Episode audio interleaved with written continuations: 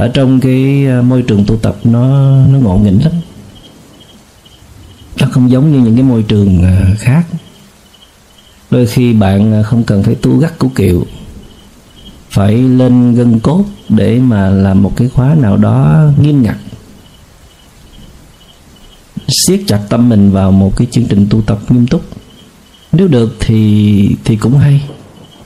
Và nhiều khi cũng là cần thiết nhưng mà nếu bạn cứ đều đặn như vậy, cứ đều đều đều đều đều đều giữ cái phong độ như vậy, đừng có lên quá mà cũng đừng có xuống quá.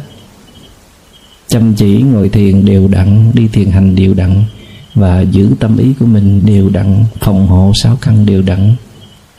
Thì tự động trí tuệ nó đến.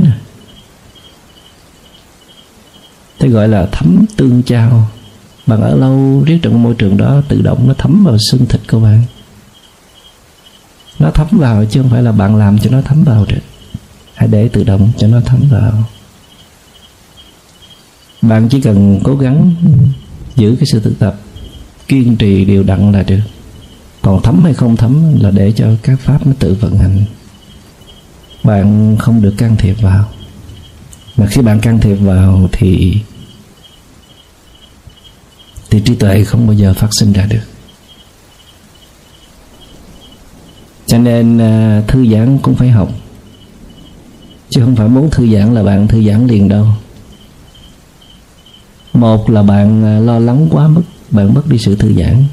Hay là bạn muốn tu tập quá mức thì cũng mất đi sự thư giãn. Cho nên những người à, thực tập thiền lâu năm mà có phẩm chất, họ rất là dễ hay cười cười một cách ý nhị chứ không phải cười hô hố.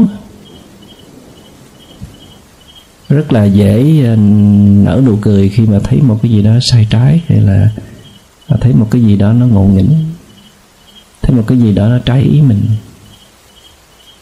Trừ trường hợp đóng vai trò hướng dẫn, mở ngoặt ra nữa thì không có được cười. Cười học trò nó khinh lờn, nó không biết đường nó sửa đổi. Cũng có cười nhưng mà cười ít ít thôi dành thời gian là nghiêm nghị. Nhưng mà để dành cho bản thân thì họ rất là thư giãn rất là thoải mái. Tại vì họ có một cái nhận thức rằng mọi thứ nó phải xảy ra theo cái tiến trình như vậy. Nó phải bất như ý nó phải trái nghịch nó phải uh, nó phải là chính nó mà nó không theo cái ý của mình. Cho nên trước những cái vụng về lầm lỡ yếu kém người khác thì mình hay mỉm cười mỉm cười đây không phải là chế nhạo hay là kinh thường. Mỉm cười đây là một sự ghi nhận một sự cảm thông. Và có khi là một sự nâng đỡ. Không có gì phải to tác không có gì là phiền phức không có gì là ghê gớm cả. Cho nên à, những người mà đắc thiền định sâu thì họ có tính khôi hài. Không có chuyện gì là quan trọng. Và cái chất liệu cần thiết ờ, khi mà mình ờ, không thể quan sát được ờ, phiền não của mình đó là chất liệu buông xả. Tức là thôi, mình không có tiếp tục quan sát nữa, không có muốn truy tìm, không có muốn xây dựng một cái gì nữa. Mình chỉ đơn giản là thả lỏng và cảm nhận những gì đang xảy ra xung quanh. Nhưng mà nhờ có sự thư giãn, nhờ có sự buông xả như vậy mà bạn mau chóng lấy được sự quân bình. Và quân bình là một cái chất liệu cơ bản để cho những thứ ờ, quý giá những thứ giá trị như là trí tuệ nó thành lập ở trên đó. À, trí tuệ không bao giờ ra đời trong khi bạn đang căng thẳng cả. Và khi mình à, quan sát tâm của mình thì mình phải có một cái thái độ là sẵn sàng đón nhận tất cả mọi hiện tượng xảy ra. Dù là đó là những tâm hành tích cực hay là tiêu cực. Dù là những kinh nghiệm tốt hay là những kinh nghiệm xấu. Thường thì khi mình à, đối diện với những tâm hành tích cực những kinh nghiệm tốt thì mình ờ, rất là thoải mái, dễ chịu và dễ dàng chấp nhận. Nhưng mà khi mình đối đầu với những ờ, kinh nghiệm xấu hay là những tâm hành tiêu cực thì mình ờ, thường hay phản ứng. Nhất là mình là những người cầu toàn, những người thích sự hoàn hảo, những người tự đánh giá cao về mình và không cho phép mình có bất cứ lầm lỡ nào hết.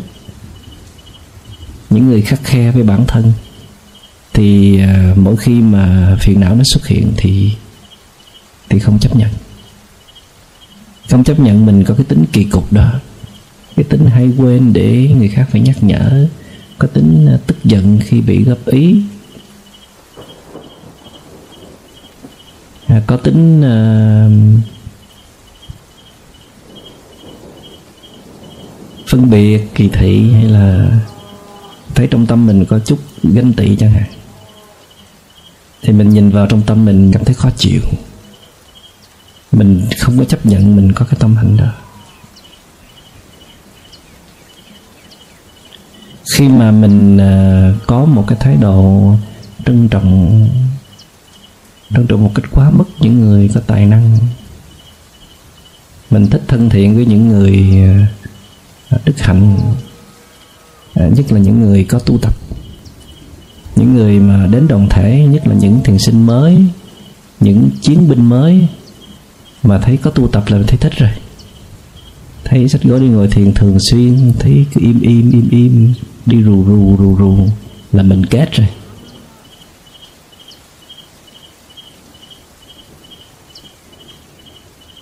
Khi mình có thái độ như vậy thì đối với những cái người mà thấy không chịu tu gì hết, cứ cười giỡn suốt bây giờ thấy đi ngồi thiền thêm, thấy đi thiền hành thêm.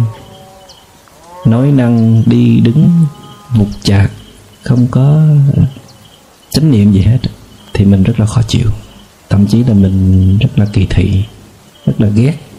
Mình muốn tẩy chay những người đó cho rồi. Mình hy vọng là người này không có lọt vào nhóm chiến binh.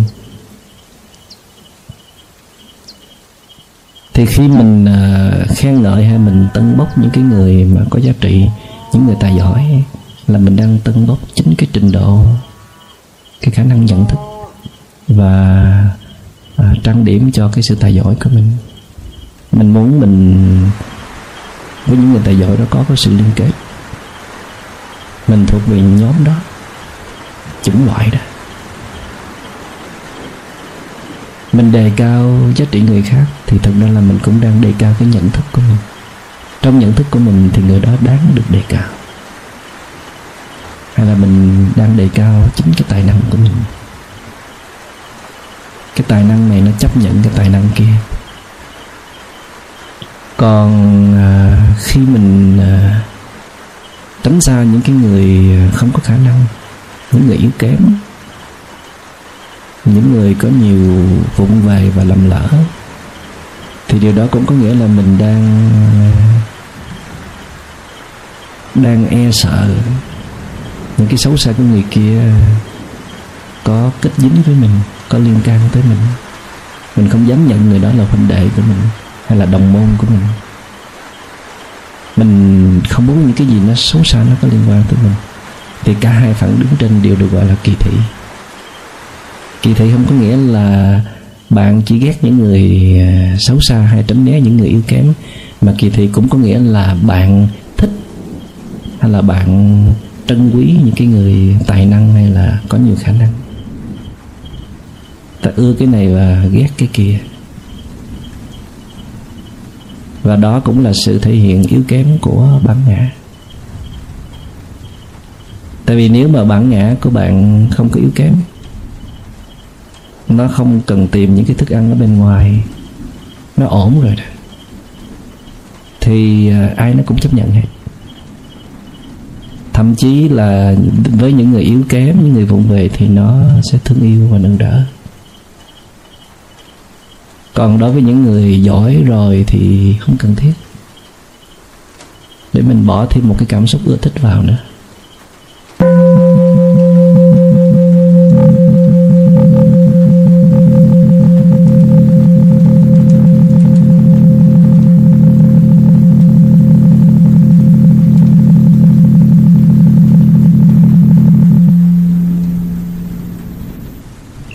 Vậy thì à, khi bạn à, nhìn vào phiền não của mình, thì mình cũng mang theo cái thái độ đó.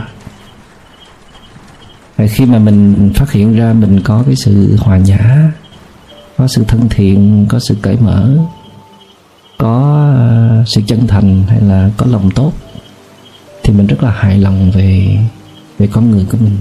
Nhất là khi những ưu điểm đó được người khác công nhận hay là kính trọng mình thấy mình trân quý bản thân của mình. Và mình sống trong cái cảm giác rất là hạnh phúc. Khi được khen tặng, khi được kính trọng. Và khi mà những cái khuyết điểm của mình nó bước ra, những yếu kém, những cái vụn về mà nhất là bị người khác phát hiện và chỉ trích, thì mình rất là đau đớn, rất là khổ sở. Và mình có khuynh hướng là mình trừng phạt bản thân mình. Mình làm khổ bản thân mình thì cái đó là thái độ sai lầm trong thiền tập. Thái độ đó cần phải được lấy ra. Trong thiền tập là bạn học cách quan sát và ghi nhận mọi kinh nghiệm mà bạn có thể quan sát được. Không loại trừ bất cứ một kinh nghiệm nào. Và đối xử với các kinh nghiệm cùng một thái độ, đó là không có thái độ. Thái độ không có thái độ không ưa, cũng không ghét. Điều quan trọng đó là quan sát được. Quan sát rất là rõ. Quan sát chậm hay là quan sát sớm? Quan sát được cả một tiến trình hay là quan sát chỉ có một nửa tiến trình? Đó là những cái điều quan trọng. Còn đó là gì thì không quan trọng lắm. Bạn học cách quan sát thẩm nghiệm và thấu hiểu được phiền não, nó còn quan trọng hơn là bạn làm cho nó biến đi. Tại vì nó biến đi, nó tự đến và nó tự đi thì nó sẽ tự đến nữa. Coi như là ngoài tầm kiểm soát của bạn. Cái biến dích thời đó thì nó không cần thiết. Nó chỉ làm cho bạn cảm thấy thoải mái, dễ chịu hơn. Nhưng mà ở đây bạn học cách thẩm nghiệm xuyên thấu vào nó lột từng lớp vỏ của nó ra để biết là cái cơ chế hình thành của nó. Thì như vậy bạn sẽ làm cho nó suy yếu và tan rã từ từ, và nó mất cơ hội trở lại với cái sức mạnh như là lần trước, hoặc là nó sẽ không còn trở lại được nữa. Cái đó gọi là tiến trình chuyển hóa phiền não. Transformation defilements. Chuyển hóa phiền não, không có phải là bạn đàn áp phiền não.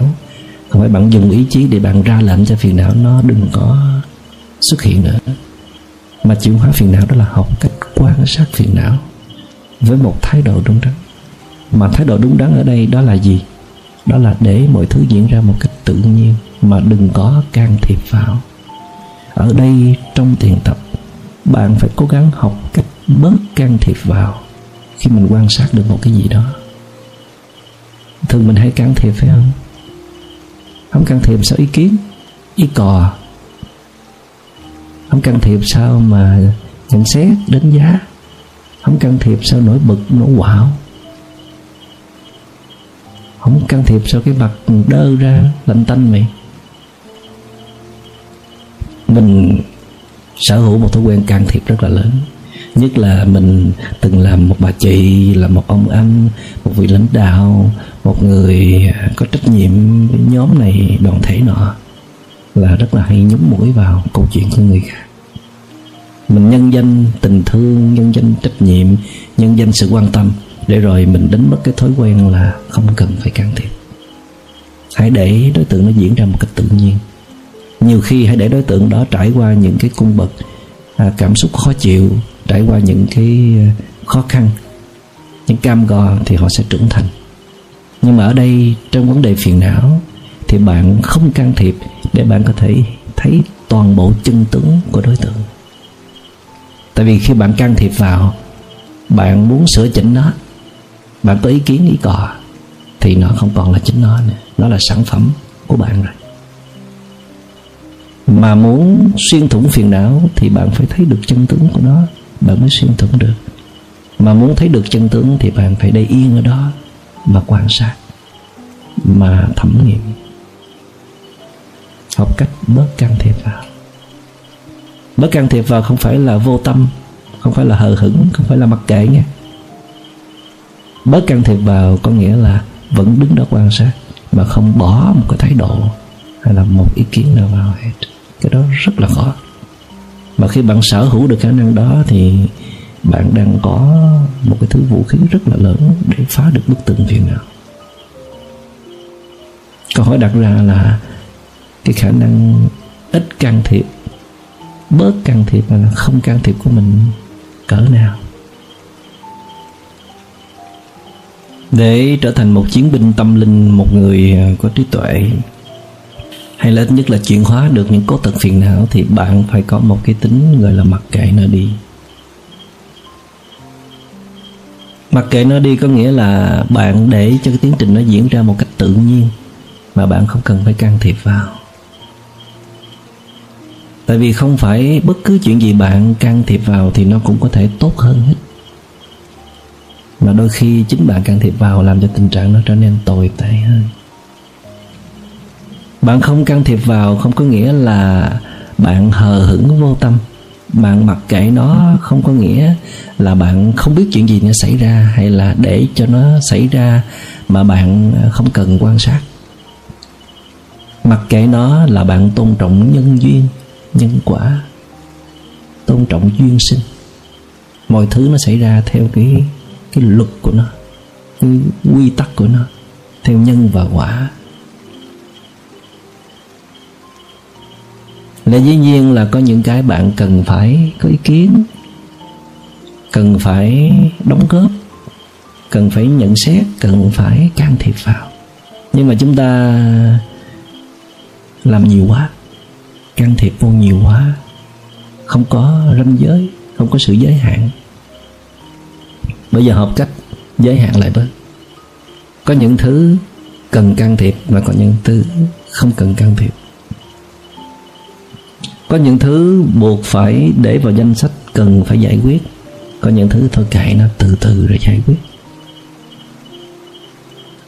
Nhưng mà mình thường không có làm được điều đó. Một là mặc kệ luôn, không thèm giải quyết gì hết. Thả trôi cuộc đời luôn. Còn hai là cái gì cũng muốn đem ra giải quyết.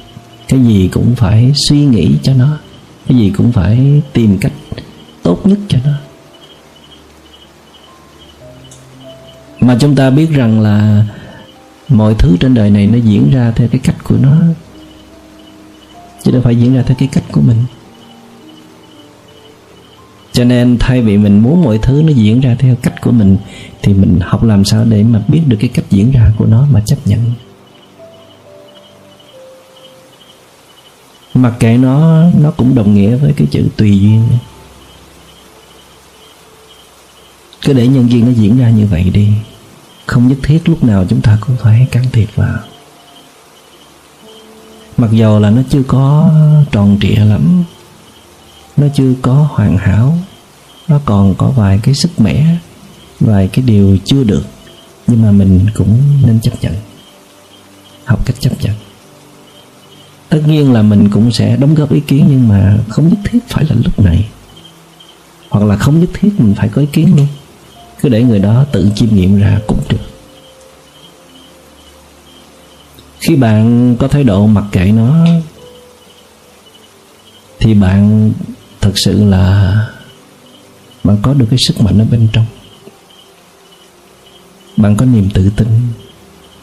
Bạn không sợ những cái xảy ra nó có ảnh hưởng tới cuộc đời của bạn. Bạn phản ứng nhiều quá, bạn chống tay vô nhiều quá bạn sửa đổi nhiều quá thì thật ra cũng chỉ muốn bảo vệ quyền lợi cho bản ngã thôi.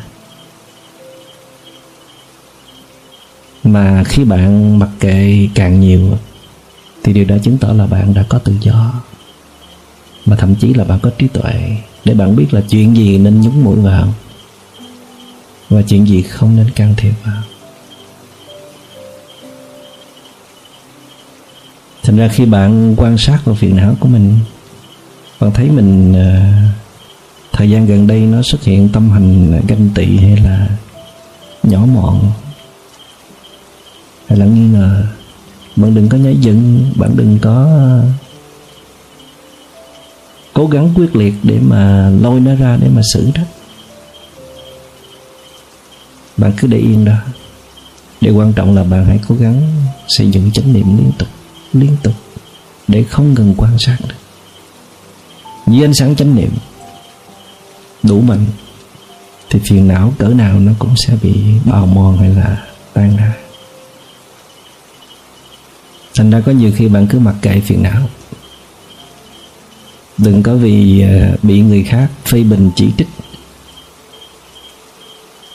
hay là làm mới mình rồi mình trách giận bản thân mình, rồi mình trách giận phiền não của mình. Mình mình muốn đàn áp cái phiền não của mình hãy cứ để yên đó. Cứ lo quay về phát triển chánh niệm đi đã.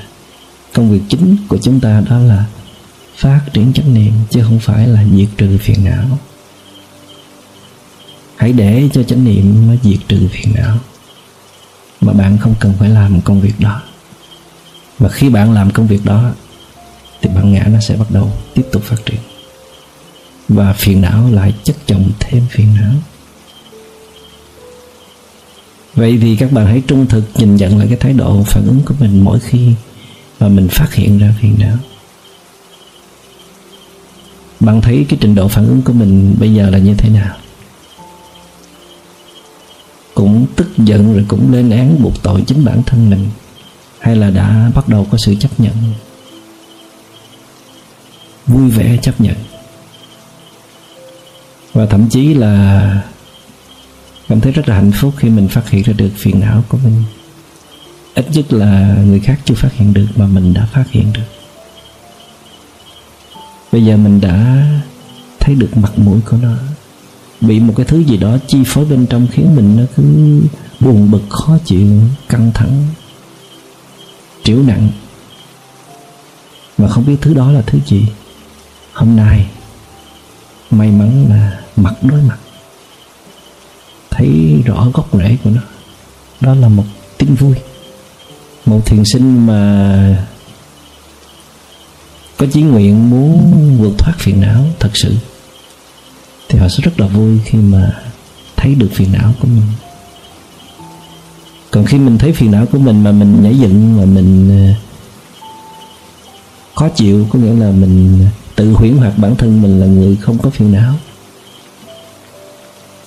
mình tưởng là mình ngồi thiện ngày mấy cử thì không thể nào có phiền não được.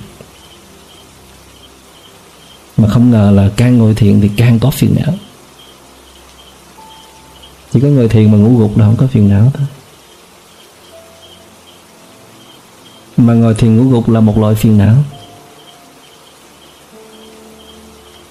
Khi mà mình quan sát được phiền não là một tin vui rất lớn, mà quan sát không thấy gì hết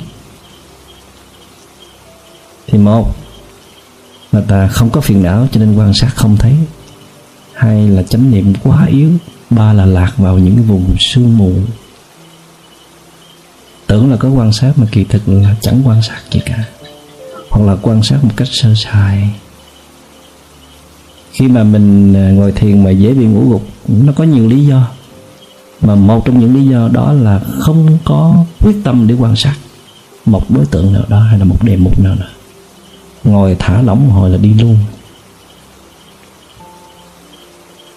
Còn mình là một chiến binh mà, đâu có thể nào mà ngủ gục giữa chiến trận được, giữa chiến trận phiền não. Sách gươm sách súng đi vào trong đó là phải tỉnh táo trong từng sát na, trong từng giây phút, để biết coi là mình đang đối mặt với kẻ thù, với tên giặc ở tầm cỡ nào để uh, cuộc chiến nó diễn ra mà mình ở thế chủ động? Chứ không phải là không nhất thiết phải là chiến thắng nhưng mà phải ở thế chủ động. Chủ động có nghĩa là quan sát được mà không bị đồng nhất không bị kéo đi.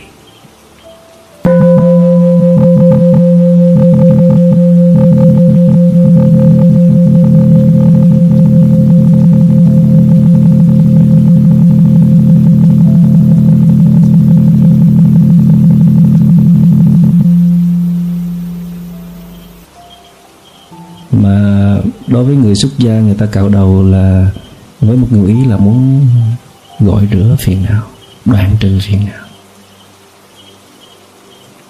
Tại vì người xưa quan niệm à, cái mái tóc là cái gốc của con người, rất là giá trị. Không dễ gì người ta cắt bỏ mái tóc đi. Và khi mà xuất gia, đức phật đề nghị là nên cắt hết tóc râu làm kỹ là muốn à, đoạn trừ phiền não có người mới để râu trở lại để để tạo sinh phiền não. Và lâu lắm, tu tập không phải mất nửa năm trời, một năm hoặc là thậm chí nhiều hơn thì mình mới xây dựng được cái thói quen là chấp nhận hết mọi kinh nghiệm nó xảy ra. Và điều này nó có liên quan với cái thái độ của mình trước đây cái thái độ trước đây của mình là rất là khó để chấp nhận những cái yếu kém, những cái vụng về, những lầm lỡ, những sai trái của người khác. Thì tới khi thiền tập thì chắc chắn là mình sẽ mang thói quen đi vào đối xử với chính mình như vậy. Hoặc ngược lại, nếu mình đối xử với chính mình là không chấp nhận những cái yếu kém của chính mình thì mình cũng sẽ không dễ dàng chấp nhận những yếu kém của người khác. Và chỉ khi nào mà bạn bắt đầu giữ được một cái tâm quân bình trong trẻo để đón nhận mọi kinh nghiệm đi tới, để đưa nó vào cái ánh sáng của chánh niệm, để soi chiếu, để thẩm thấu, mà không loại trừ bất cứ một cái ờ, đối tượng nào, không đặc biệt ưu tiên một đối tượng nào mà không có bỏ rơi hay là đối xử tệ bạc với ờ, một đối tượng nào.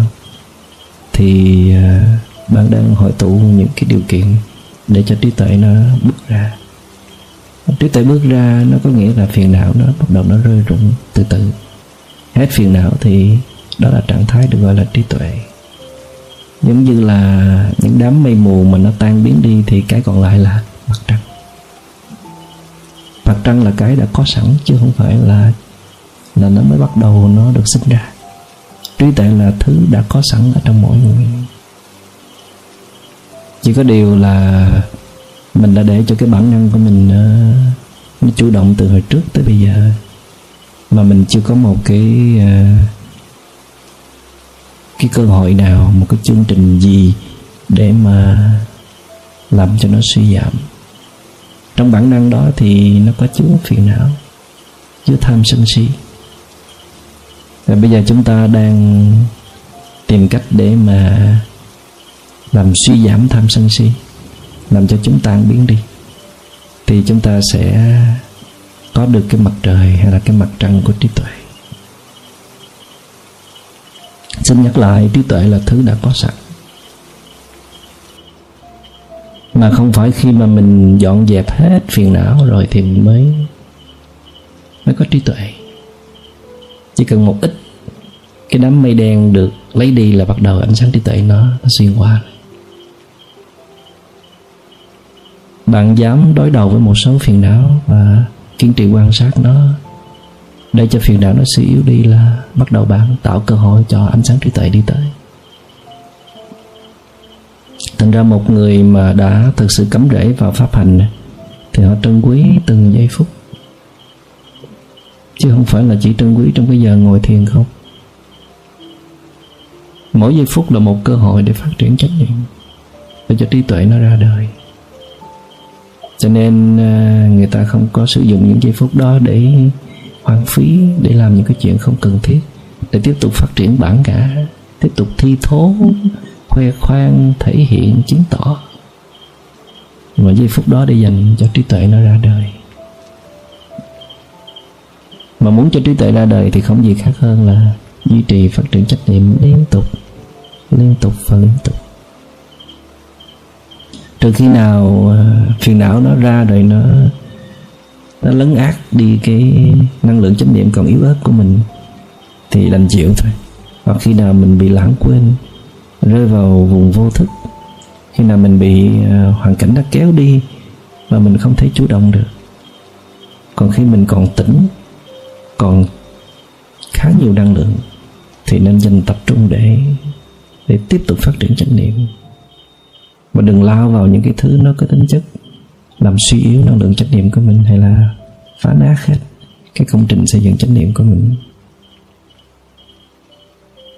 Mà bây giờ mình à, còn chưa biết chánh niệm là gì.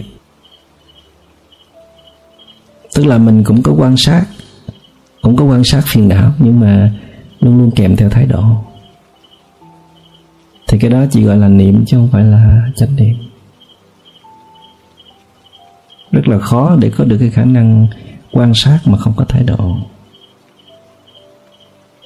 Và chỉ khi nào mình à, xây dựng được cái kỹ năng đó một cách bền vững, quan sát mà không có thái độ, nó diễn ra thường trực trong mỗi ngày bất cứ lúc nào và ở đâu, thì đó là cơ hội để trí tuệ ra đời, trí tuệ sắp sửa ra đời.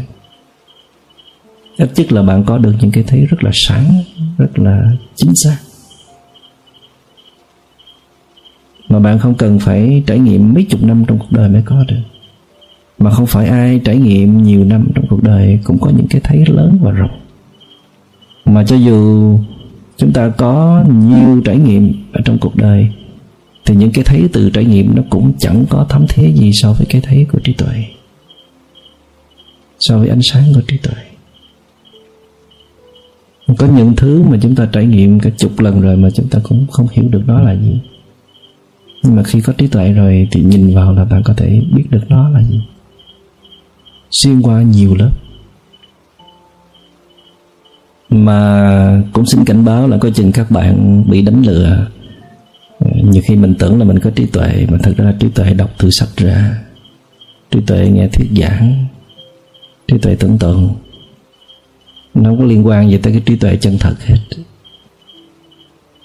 những điều mà tôi đang cố gắng mô tả về trí tuệ một cách ở dạng à, phủ định, tức là à, không còn phiền não nữa thì là trí tuệ. Bất chước cái cách mà Đức Phật đã từng diễn đạt, đó là nước bàn chính là trạng thái không có phiền não nữa.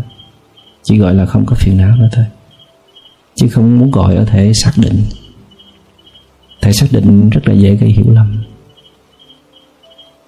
và cách để mà kiểm chứng các bạn có trí tuệ hay không thì coi vào lòng từ của các bạn. Tình thương. Tại vì trí tuệ nó cũng chính là tình thương. Trí tuệ là gì? Trí tuệ đó là cái thấy được cái bản chất chân thật của con người của mình là một hợp thể vô ngã. Non self tức là nó phải dựa trên những đối tượng xung quanh thì nó mới có thể tồn tại được bởi vì vậy cho nên là nó phải tôn trọng, phải thương yêu những đối tượng xung quanh, như là chính chính con người của nó. Như là cái tính phân biệt kỳ thị nó suy giảm cho tới mức tuyệt đối. Không còn kỳ thị nữa. Chấp nhận mỗi đối tượng, yêu thương mỗi đối tượng. Thì cái đó là đại trí tuệ. Còn nếu mình có tiểu trí tuệ thì ít nhất là mình bớt kỳ thị, bớt phân biệt. Mình thân thiện, dễ gần gũi, dễ hòa đồng. Mình luôn luôn có sẵn một cái năng lượng để cống hiến, để hy sinh, để chia sẻ. Có một trái tim rộng lớn để bao dung độ lượng tha thứ. Có nghĩa là mình đang trên đường đi tới trí tuệ. Đi tới đại trí tuệ.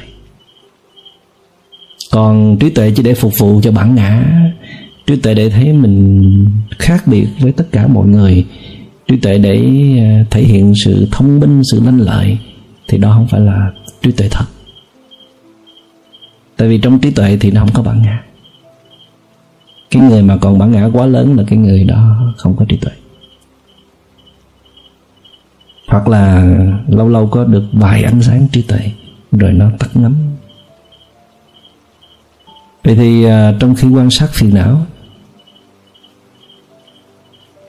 bạn cũng đừng có làm một cách quá quan trọng, mà cũng đừng có dễ dãi, hời hợt. Tức là bạn làm ra vẻ trang trọng, làm ra vẻ căng thẳng, là mình phải đối đầu với tinh phiền não này hay là phải loại trừ tinh phiền não kia?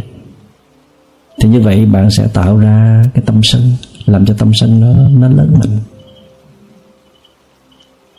chối bỏ phiền não, đó là phát triển tâm sân. Mà còn dung dưỡng dễ dãi, ngó lơ phất lờ phiền não, thì đó lại là một dạng phiền não khác. Đó là tâm si hoặc là tâm tham. Đang vận hành. Cho nên à, không có quá hờ hững phớt lờ, xem nhẹ nhưng mà cũng không được quá đề cao, quá quan trọng. Có những thứ phiền não à, mà mình hay coi thường. Thí dụ như là mình có cái tính lén lút. Lén lút mở tủ lạnh. Lấy gì đó bỏ vào miệng xem qua xem lại có ai nhìn không? Lặng lẽ đi vào kho của chị tự ý, chôm gói mì nhét vào túi rồi đi nhẹ nhàng ra. Là làm ngã đổ bể một cái gì đó. Thay vì mình quay trở lại để mình sửa chỉnh cho đàng hoàng tử tế như vị trí ban đầu thì lén lút đi luôn. Làm như là không có biết gì hết. Hoặc là đi vào trong nhà tắm thấy chai xà bông của ai cái hiệu uh, rất là hấp dẫn lén lút lấy miếng xài có sao đâu. Hay là đi ra khỏi nhà vệ sinh buông cái cửa đập rầm rầm rầm cái lén lút đi nhẹ nhàng giống như người đó không phải là mình gây ra. Cái đó là gì? Cái đó là phiền não. Đừng xem thường, đừng đánh giá thấp. Hãy quan sát. Bạn mà bỏ lơ cái tâm này là bạn không bao giờ giác ngộ được. Một cái người mà có một chánh niệm mạnh thì không bỏ sót bất cứ một phiền não nào các bạn thấy thầy hay bắt bẻ những cái vụn vặt của các bạn là để chỉ phiền não chứ không phải là chỉ cái sự à, thất thoát của tài sản hay là công việc. Mà chỉ là bạn bị cái gì bạn biết không? Cái gì đang xảy ra trong bạn bạn có biết không? Ở đây không phải chúng ta cố gắng trình diễn để cho nó đẹp đẹp mặt. Mà chúng ta đang muốn chỉ cho nhau thấy những cái vụng về, những cái yếu kém nó xuất phát từ những cái sự chi phối của phiền não bên trong. Đừng có đánh giá thấp nó. Một cái việc rất là nhỏ, nhưng mà nó vẫn là sự giật dây của phiền não. Khi mà bạn ờ, đạt tới một cái trình độ đó là mỗi ngày trôi qua mình dành rất nhiều thời gian để mình quay vào bên trong quan sát phiền não, thẩm nghiệm từng tâm hành một. Dù à, có khi mình tìm ra được kết quả, nguyên nhân cội rễ bản chất của nó là gì, có khi là không tìm ra được gì cả. Nhưng mà vẫn dành mọi ưu tiên để để tìm hiểu, để khám phá, để thẩm nghiệm chính mình. Là các bạn đã bước chân vào cái, trong nhà thiền gọi là thực địa bạn giống như lọt vào vòng chiến binh thực sự rồi đó. Còn bây giờ à, mình cũng là chiến binh mà chiến binh hình thức thôi. Chiến binh của bản hoàn đào chứ không phải là chiến binh của phiền não. Là bản hoàn đào hạ cái chân thấp xuống là còn nhẫn nhơ như bạn cũng được gọi là chiến binh. Nhưng mà một chiến binh đích thực là không có rảnh để mà làm những chuyện tầm rùi lao sao lộn xộn, vớ vẩn. Chiến binh phiền não là chỉ lo chăm sóc phiền não quay vào bên trong. Có nhiều bạn hay là nhiều thiền sinh, cứ hỏi là bây giờ con có phiền não như vậy thì con phải làm sao làm sao? Chỉ có cách duy nhất là quan sát thôi, không có làm gì nữa hết. Chỉ có điều là đâu có khả năng quan sát đâu mà quan sát mà đâu có biết quan sát như thế nào là đúng như thế nào là sai. Hoàn toàn không có kỹ năng không có kinh nghiệm. Tại vì đã có thực tập quan sát bước chân hơi thở hay là uh, những cái gì thuộc về thân những cái cơ bản nhất tới nơi tới chốn đâu mà có kinh nghiệm để quan sát những cái thứ sâu sắc hơn. Và khi mà mình quan sát tâm mình nó không có phiền não thì mình ghi nhận là không có phiền não còn quan sát có phiền não thì ghi nhận là có phiền não. Và điều quan trọng nữa là đừng có dán nhãn hiệu nó là của tôi. Đừng cho rằng cơn giận này là của tôi. Nỗi sợ hãi này là của tôi. Cái tính tốt này là của tôi. Lòng từ bi này là của tôi. Thì dĩ nhiên là trong bản năng của bạn nó hiểu là của tôi. Nhưng mà bạn đừng có lặp lại thêm nhiều lần, đừng tiếp tục tưới tẩm là bành trướng cái suy nghĩ đó nữa mỗi khi nó nói của tôi thì bạn mỉm cười, bạn biết chắc là chẳng có gì là tôi hết, thì làm sao có cái của tôi được? Phiền não chỉ là phiền não. Hoặc là hiện tượng tâm lý đó chỉ là hiện tượng tâm lý đó. Đừng có dán nhãn hiệu cái của tôi để rồi bạn biến động toàn bộ con người của bạn với nó. Tại vì bạn nói tôi đang giận. Tôi đang giận nè. Thì bạn nói rằng là Có một cái cơn giận đang xuất hiện bên trong. Hay là có một cái năng lượng như vậy đó Nó đang xuất hiện bên trong. Và thậm chí không cần nói nữa, Cảm nhận một cách trực tiếp. Nó có cái đó đó. Biết is it. Biết is it. Nó đây rồi Là nó đó. Và nó là cái gì Thì không cần phải định nghĩa. Không cần phải gọi tên. Biết nó là như vậy được rồi. Và khi mình thấy người kia giận, Thì mình đừng có nói rằng là Mỹ Anh đang giận Là nắng mai đang giận. Mà nói rằng là có một cái cơn giận Ở trong nắng mai, Ở trong Mỹ Anh. Điều đó là một cái câu nói có trí tuệ. Ta biết rằng là là cơn giận chỉ là một phần rất là nhỏ trong cái tổng thể còn lại của người đó. Khi mình nói như vậy có nghĩa là bên cạnh cái cái năng lượng giận hờn mà chưa được kiểm soát kia đó, nó còn những cái năng lượng khác, nó còn những cái đức tính quý giá khác. Còn mình nói người đó là một người ích kỷ người đó là một cái người toan tính, người đó là cái người xấu bụng, nghĩa là mình đã đánh đồng tất cả lại.